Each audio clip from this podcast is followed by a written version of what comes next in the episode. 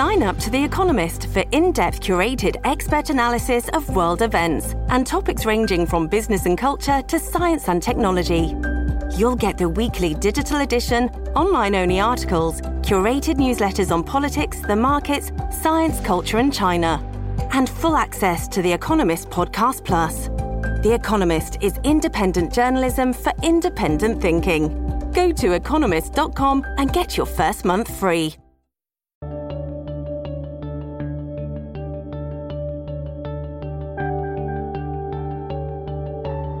Hello, everyone, and welcome back to New Books in History, a podcast channel on the New Books Network. I'm Mark Klobus, your host for the channel. Today I'm speaking with Phillip Reid, author of the book The Merchant Ship in the British Atlantic, 1600 to 1800. Phillip, welcome to the New Books Network. Thanks, Mark. Glad to be here. Oh, glad to have you on our podcast. I was wondering if you could start us off by telling our listeners something about yourself. I am an independent scholar. I am based in coastal North Carolina. I work on the merchant sailing ship of the early modern world, primarily in the Atlantic, from a history of technology perspective. I have a background in Atlantic history, uh, maritime history, maritime archaeology, though not at the professional level, just graduate training. Um, but I do know the discipline uh, and I use it. Uh, my master's degree was from East Carolina University maritime history and nautical archaeology. It's now called Maritime Studies. That program is flourishing, thankfully. That was uh, many moons ago. In 2017, I finished my PhD in maritime history at Memorial University of Newfoundland in St. John's. And the book we're talking about today grew out of the dissertation study that I did as part of that degree. What was it that led you to write a dissertation and then a book about uh, the merchant ships that were built and operated in the British Atlantic in the 17th and 18th centuries? The interest in sailing ships is very old. Um, I got obsessed with sailing myself when I was about 19, and I'm 52, so that's been a while. Uh, recreationally, I learned how to do it. Um, just kind of got this general obsession with the ocean. I got certified as a diver, and then because I just can't stop, I eventually got certified as an instructor. Uh, so this whole being at or on or under the water uh, was a, a, an obsession for a long, long time, and it's it morphed into something professional by a roundabout process. Uh, but I wrote my master's thesis in 1998 on a square rig sailing ship. And as far as this particular project goes, I would say the origins of it came from studying the British Atlantic in this period uh, and realizing that there really hadn't been any work done on the ordinary merchant ship that really brought together the types of source material and the disciplinary foci that really needed to come together, it seemed to me, to, to do a proper study of it. I think it's a good example of uh, something that sort of slipped through the cracks. Um, and, and, and as you know, the cracks between disciplines are more like canyons most of the time, unfortunately. So it struck me that I sort of had the background and the interests and the perspective that I might be able to pull something like that off and and I, and it began to intrigue me um, that I didn't think it was as well understood as the literature sort of would lead you to believe it was. And so I thought, well, this might be a good rabbit hole to, to go down. And it is an extremely broad, ambitious topic. Um, some of your listeners will be familiar with uh, the eminent early American scholar Jack Greene, uh, I met Dr. Greene at the uh, John Carter Brown Library uh, five years ago, and I, he asked me. He's a very nice man. He asked me what I was working on. I told him, and he said, "Well, that's an ambitious topic." And I said, "Yes, sir, it is." um, so it it's uh, it, it is indeed, and you know, as we'll as we'll cover in, in the book, uh, as we talk about the book, you you, you it's it's really the, the purpose of this project is to sort of resurrect this topic as something worth studying and basically just say, hey, this is not all put to bed. It's not all settled. It does have something to teach us, and it's worth some work. I have to say personally, that's what surprised me when I was reading your book because on one level, it's a topic with which we it seems like we've never really gotten away from. I mean, there's plenty of books out there about American sailing ships. It's long had this huge uh, cultural imprint. We uh, talk about it in, in a lot of different contexts. And yet, reading your book, it was fascinating to see just how little we really know about it, how little we know about the ships themselves, how they were operated. We can reconstruct them. We can pull together a lot of details, and yet it's kind of like piecing together a skeleton of a dinosaur. Which yeah, there's we can get. We have the general form. We know parts about here and there, but as you point out, there are these huge gaps in our knowledge that we are only really just beginning to uh, fill in. I like the dinosaur skeleton analogy, and I think it's apt. Um, the, the reality is, you know, this is lost technology, and it's been lost technology for some time.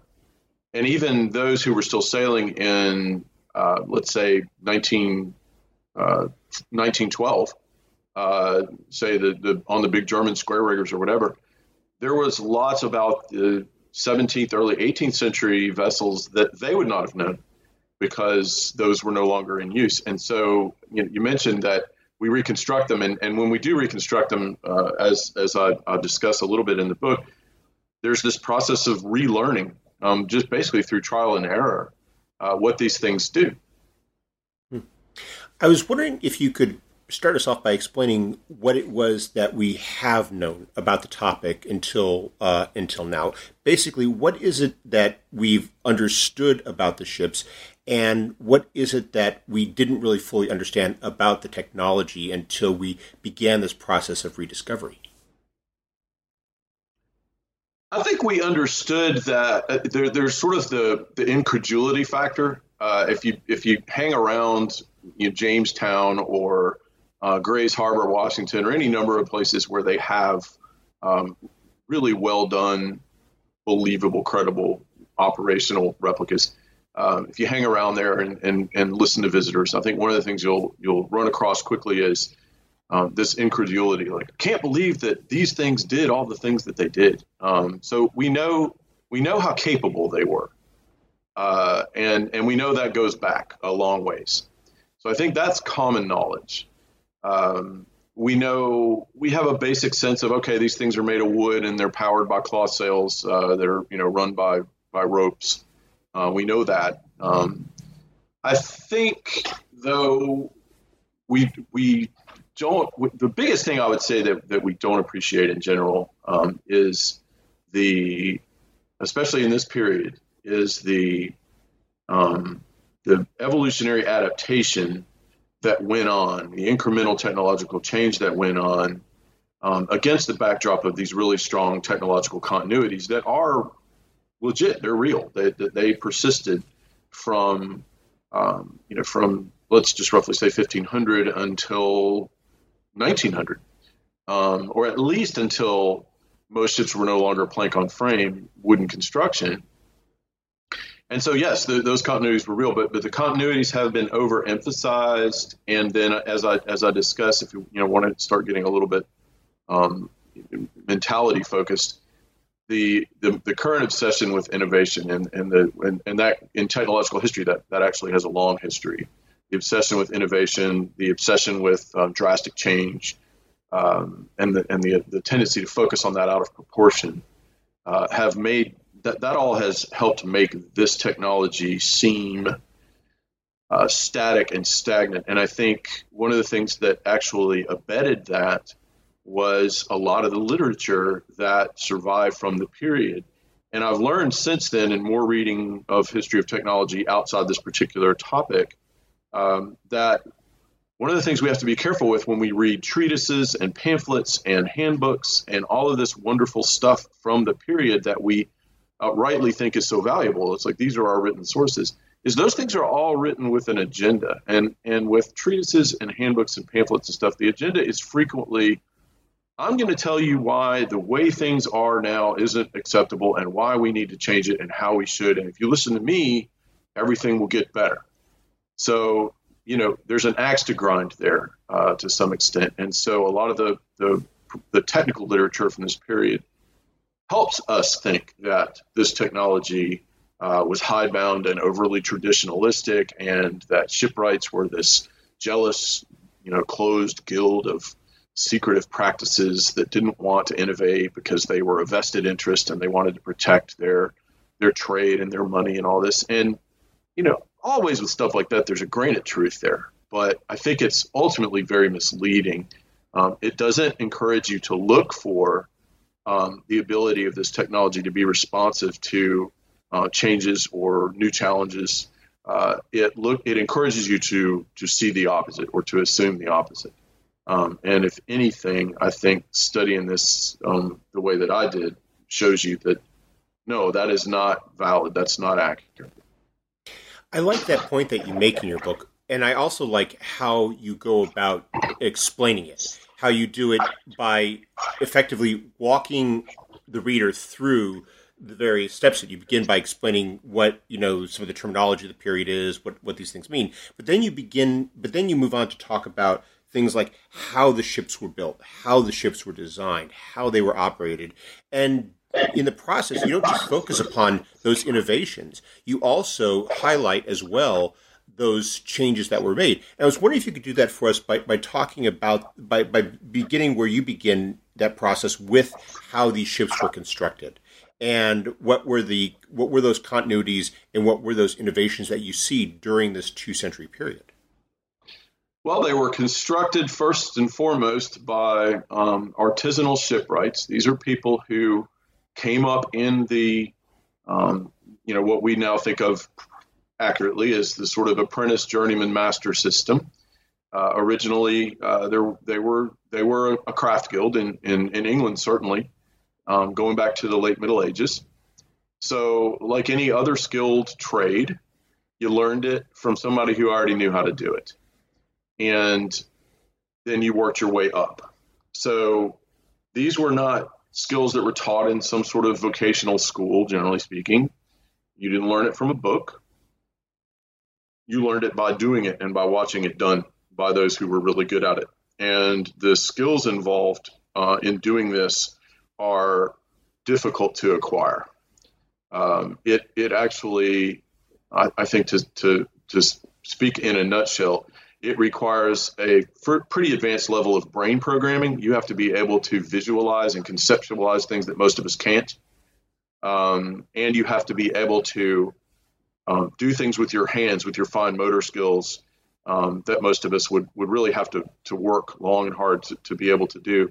And unlike playing a piano or tuning a dulcimer, those fine those motor skills have to be uh, executed with a great deal of strength as well.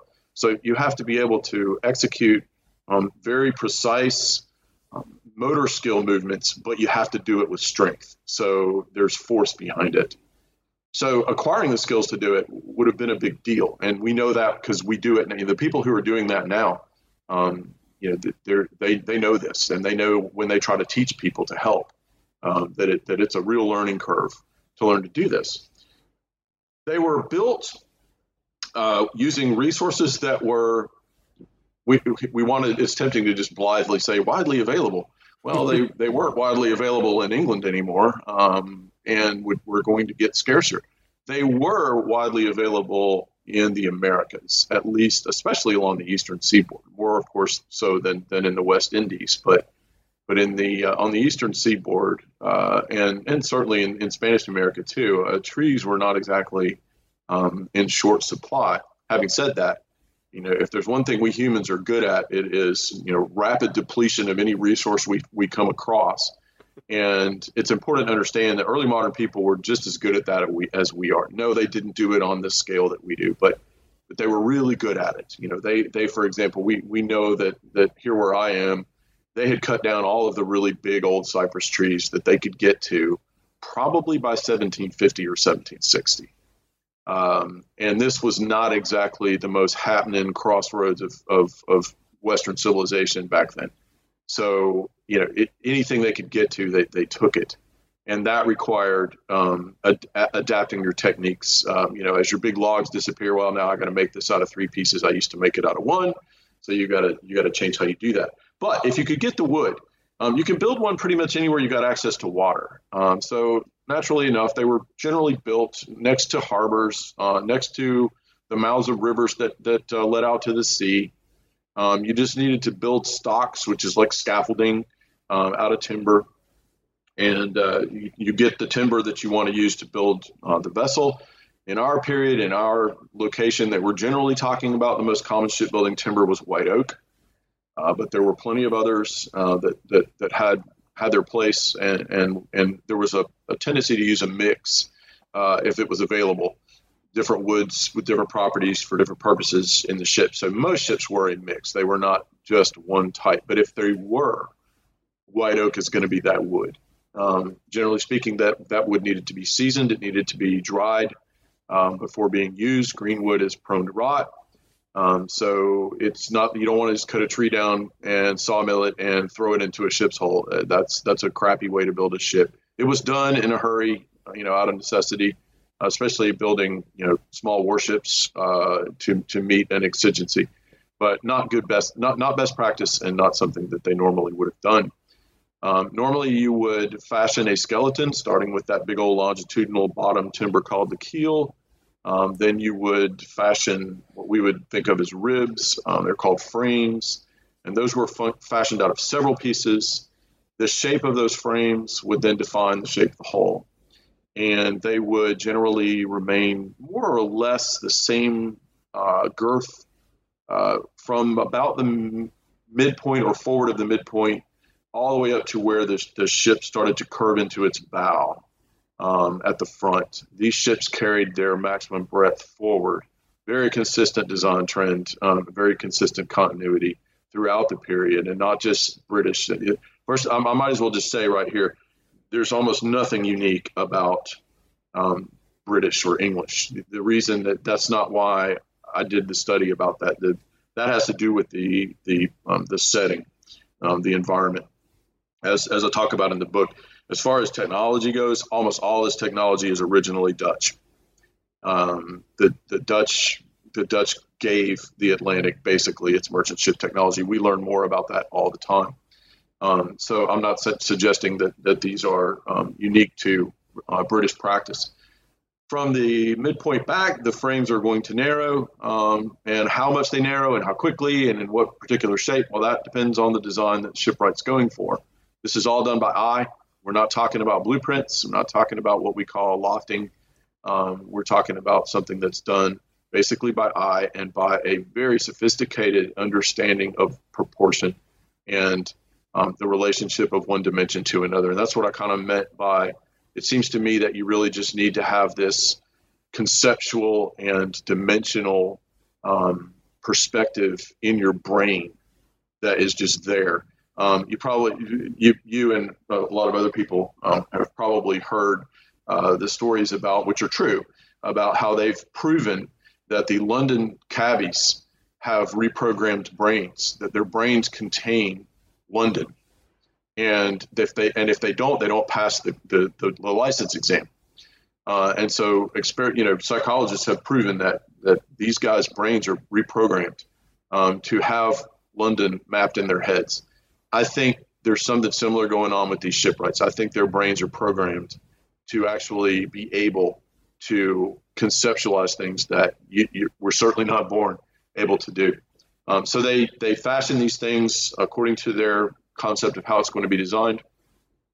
Once the skeleton, and then you've got deck beams that, that hold it up together up top. Once the skeleton's done, it's planked uh, planking is, you know, when you and I think of a plank, we think, of, well, you know, like a one by six or something that we would throw down on, you know, make a deck or, or a floorboard.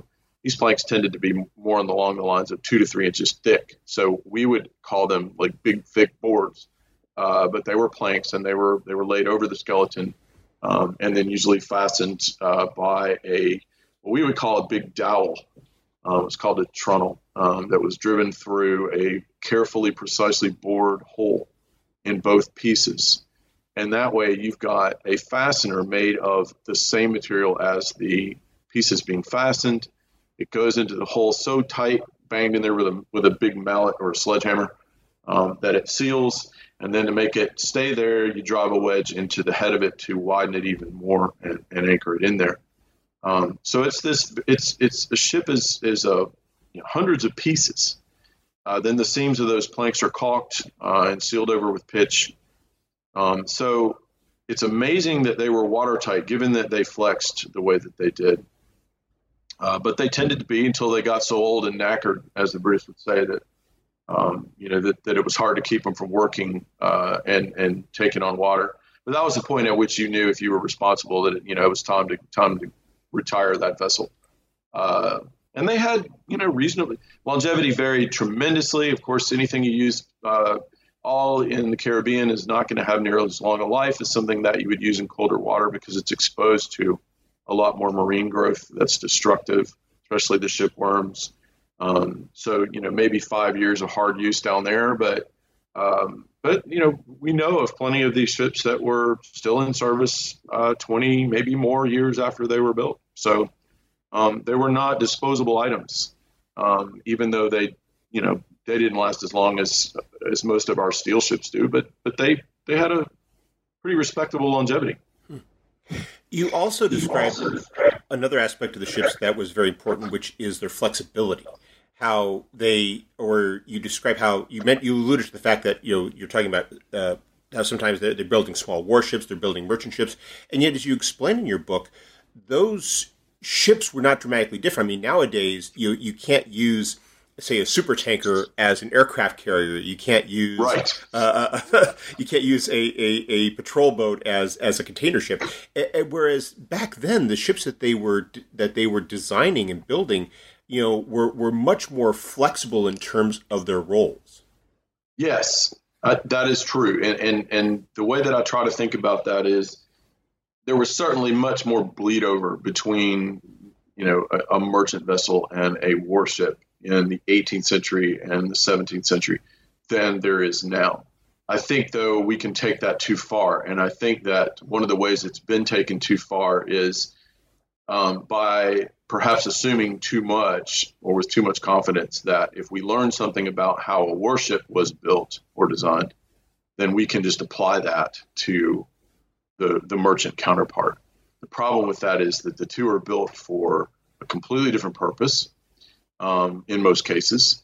They are built um, with completely different um, budgetary financial considerations, um, and they're built with different physical demands expected of them.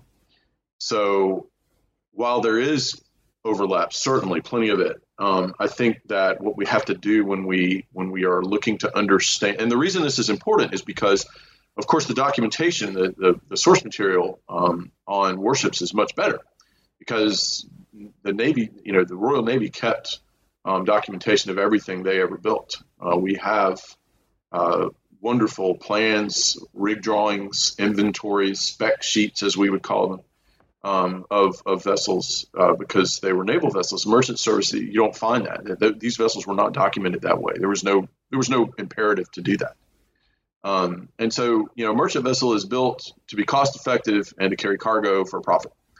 And a warship is built to um, be a, basically a, a floating gun platform.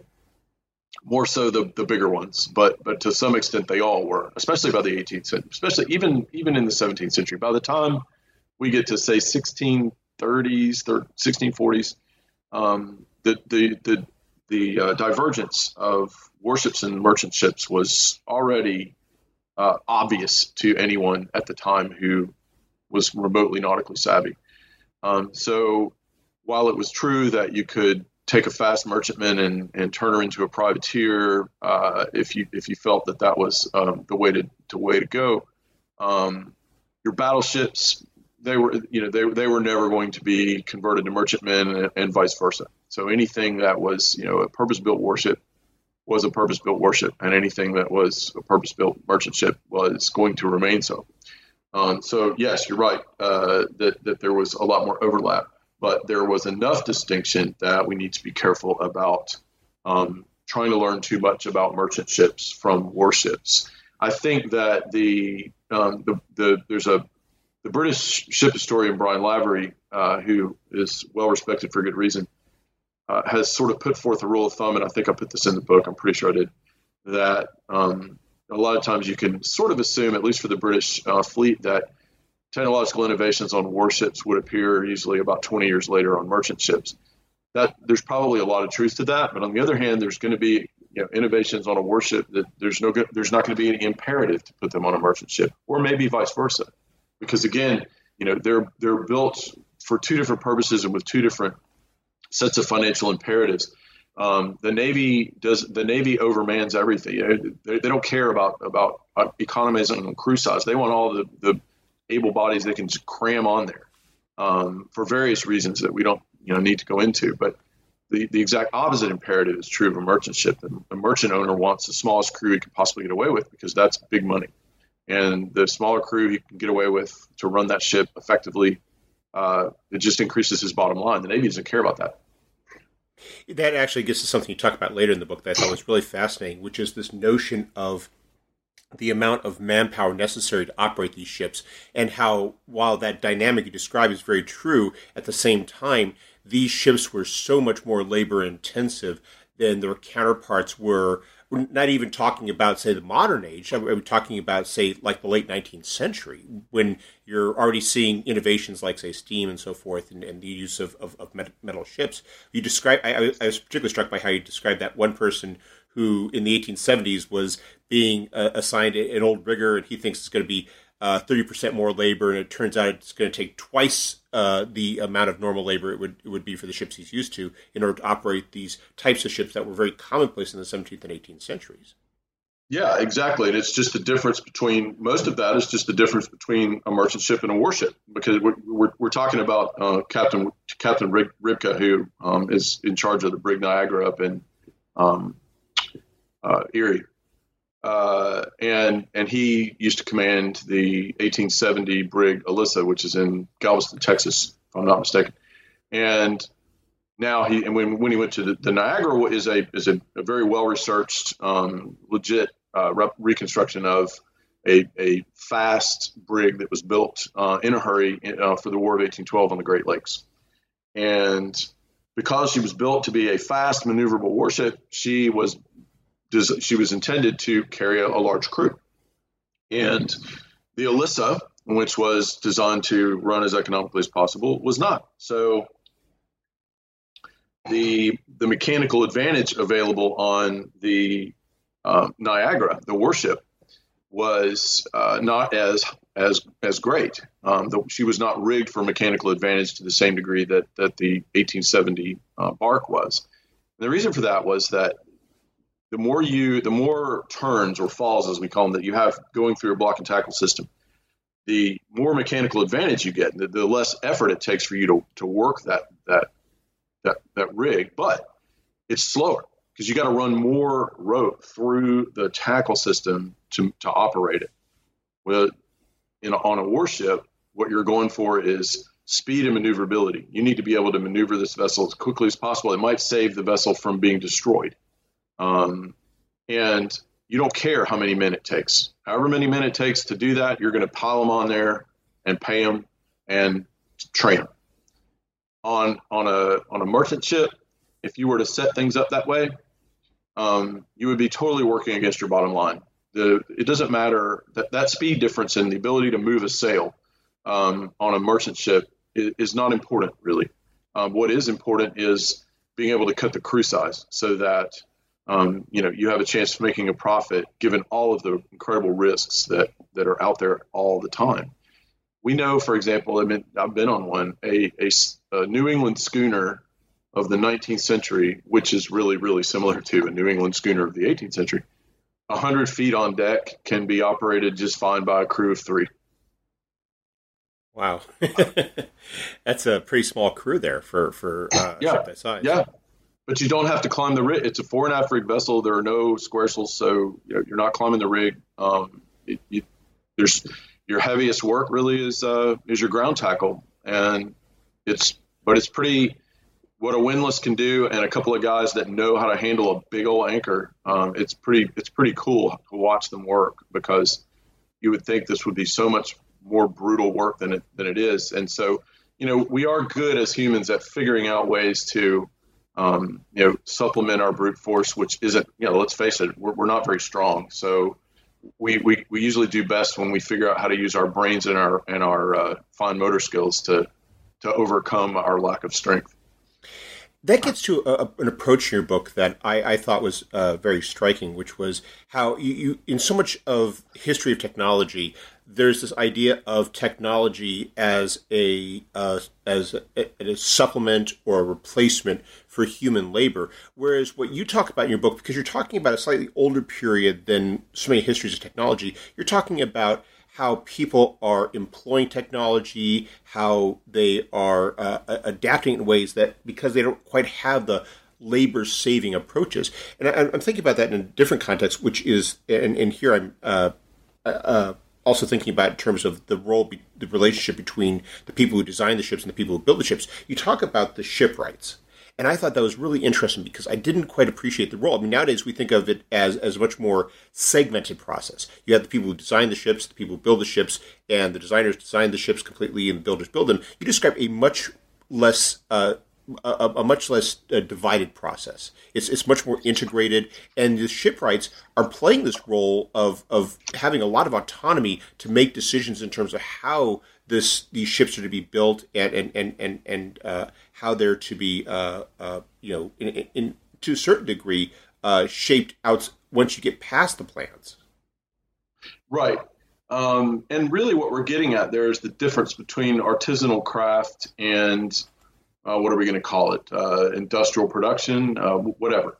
Um, and yes, you're right. The, the artisanal craftsperson generally has a more comprehensive role than any particular person in the way that we tend to do things. Um, you know, there's no engineer, there's no naval architect, there's no foreman of the crew. Generally speaking, I mean, I'm being I'm, I'm using generalizations here. In a big yard, there's going to be more division of labor. If you if you were hanging around Deptford, the big Royal Navy dockyard, um, especially once the French Revolutionary War is cranked up, you're going to see a, a, specialization in division of labor for sure. Um, but in a small yard, you know, on the northeast coast of England, or in Ireland, or in Massachusetts, or Jamaica, uh, you know, not so much. Um, and the most important point, you know, as you suggest, is that whoever's in charge of that construction has the design in their head and is also in charge of executing it. So yes, there is there is that that's the nature of this kind of artisanal craft that and I think the main reason as I mentioned in the book that we got a, that that the, the main difference is um, the the trial and error or the the risk management uh, strategy of an artisanal shipwright was based on experience. So if you were going to innovate something, you needed a really powerful imperative to do that because if you get it wrong, somebody could die. You lose that ship. Somebody, you know, loses a bunch of money, maybe their lives, um, and your reputation is behind that. So you have to any innovation, and they did innovate. They tinkered, they innovated, they they riffed on things, as we would say, they improvised. Um, but you needed to do it with a lot of caution um, because the stakes were very, very high. We can, to some extent, now and, and have been able to since probably the, the mid 19th century, uh, we, we can do more to anticipate how something's going to work before we build it. And that became more important when you needed to make more quicker, more drastic changes in your technology, then, then it's really helpful to to be able to predict um, what what a certain thing might do. Very imperfect, though. You know, by no means was this infallible. Nothing close. Um, we we we certainly had our share of spectacular disasters. Um, you know, post 1850.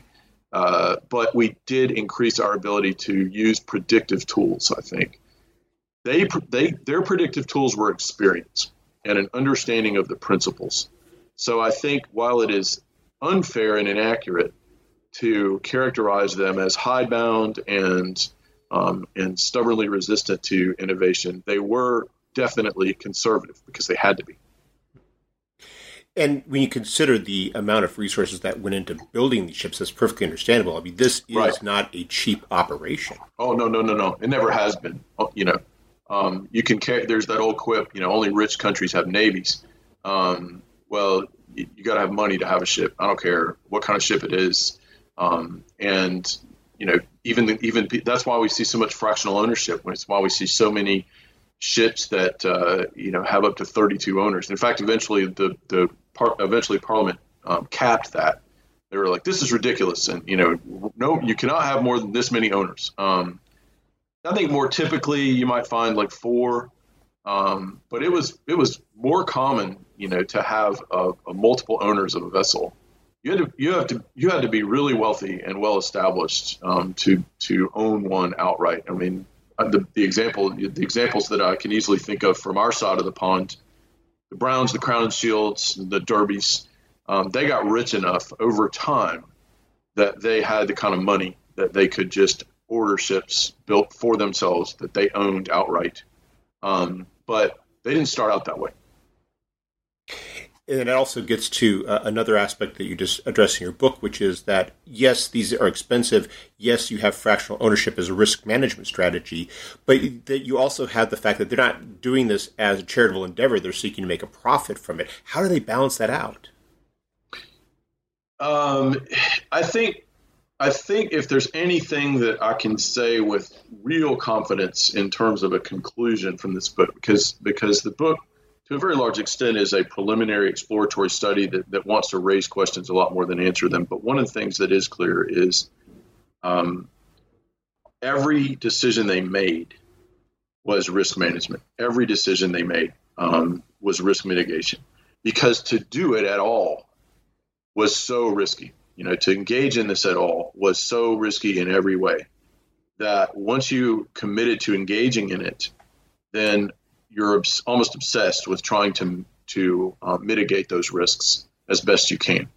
Um, and so things like, well, why didn't these ships get bigger when they could have? Well, because the, a better risk management strategy was to build more ships that were smaller than build you know fewer ships that were bigger. Um, it goes back to you know don't put all your eggs in one basket, that kind of thing. Um, so in a way, it's kind of a form of diversification. Uh, and speaking of diversification, most ship owners had other things going on that, that you know, they were not fully invested in, in ship owning because it was too risky. Um, they had other concerns for the most part.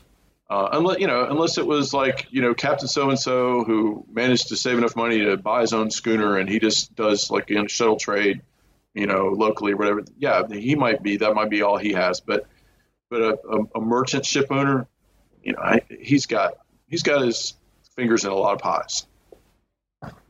It, is that balancing act is fascinating, and it kind of underscores some of the things you talked about earlier in the book, which is that a lot of these designs were conservative because they wanted to go with what works. They're not building something that's so innovative that you know. To, I'm thinking of the the famous example of uh, the, the, the Swedish ship that collapsed in in in, in the in the harbor off Stockholm uh, in, in the in the 17th century. This great example of a ship that was you know, very, you know, pushing the boundaries for the result yeah, of it. it yes. You know, it didn't really get, it didn't right. get outside the port. Yeah. The, the, Vasa is a perfect example of what happens when you let politicians design ships. um, you know, the, the, and, and again, when we, we, I talked about the different imperatives between warship design and merchant ship design, it was just, you know, the Vasa was to be a statement, and it's got to have more guns, bigger guns, uh, you know, be more grand and more impressive and more intimidating than anybody else's flagship. Uh, and unfortunately, um, the, the, people who were charged with building that thing did not have the ability to push back against the politicians and say, "Hey, you know, you don't want to do this. Uh, this is not this is not good practice."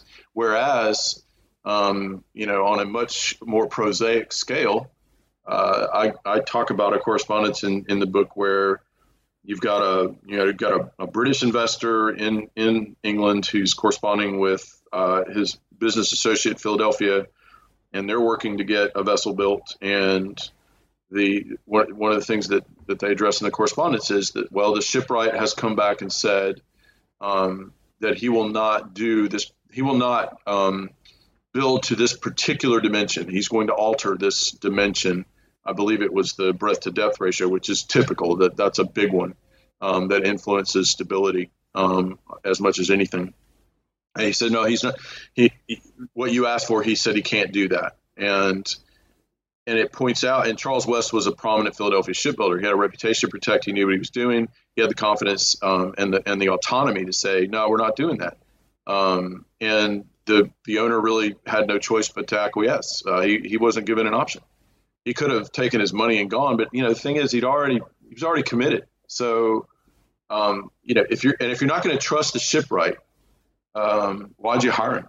So you know, these guys were at the mercy to, to a large degree uh, of these shipwrights, and they needed to trust them and not try to put pressure on them like the pressure that William Hutchinson complained about, where to beat the tax rule, owners were having their shipwrights um, design vessels that proportionally were less than ideal, and and and in his view, dangerous um, just as a you know as a rule beating measure. And he said this is a terrible practice; it shouldn't be allowed. And and you know it's pretty short pretty short sighted, I think, on the part of a shipwright to agree to do that because if that vessel were to founder and word gets around the docks that you know well you know he let himself be pressured into doing this, um, it's not good for his uh, not good for his future prospects. Yeah, I mean, going back to the example of the Vasa that we were, we were just talking about. I mean, it, it, it, strikes me that the shipwrights were doing the owners a, a, real favor, even if the owners didn't appreciate it, because in the end, the Swedish state can absorb the loss of the, the right. expenditure of, of, of, a warship, whereas those owners, you know, if they do something reckless, it turns out to be very penny uh, wise and pound foolish because absolutely they'll, they'll, they'll avoid the tax, but then they're going to have to eat the loss of the ship. Well, it's like that wonderful rant that I put in there almost verbatim um, because it's so good of uh, John Crowninshield. Um, and we don't know if he actually ever sent the letter. Uh, it'd be interesting to know if he did. Correspondence doesn't make that clear, but he's just absolutely going off on uh, his father and brother um, for um, sending him to sea in that vessel that was so poorly equipped for a winter Atlantic crossing. And he talks about how long it took, how ridiculously long it took, how uncomfortable it was, how many things broke um, you know how how poor a voyage it was because um, you know the, the the owners wanted to save a few pounds by um, by not fitting the ship out properly for that for that trip.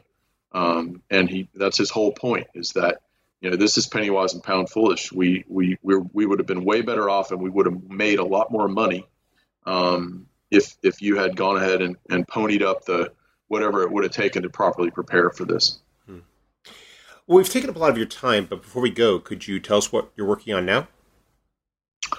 I am working on what we call a microhistory, um, the working title of which is uh, A Boston Schooner in the Royal Navy, Commerce and Conflict in Maritime British America, 1768 to 1772, uh, which takes a look at the four year service of the little schooner Sultana uh, in um, as a British uh, customs interceptor for the Navy in the Townshend duties period, um, which uh, deteriorated quite a bit, um, helped uh, relations between the Eastern Seaboard and London deteriorate quite a bit in that in that period of time. And a, a microhistory, of course, is a is a way of taking a specific event or series of events and um, and and using that as an entree into something broader and more important. And so, what it's what it's it's going to take up some of the questions that were raised in this book, um, but it's like okay, so you've got a you've got a British American technology adopted by the establishment of the Royal Navy to use against uh, basically as a as a a, a stick against um, British American commerce. Um, so it, it, brings up all the issues of the maturing British American maritime economy, um, how the British state was responding to that, and, and, and the policies that it was developing and trying to enforce, um, and the technological aspect of that we know a lot about this vessel because because she was bought into the Navy, she was completely thoroughly documented.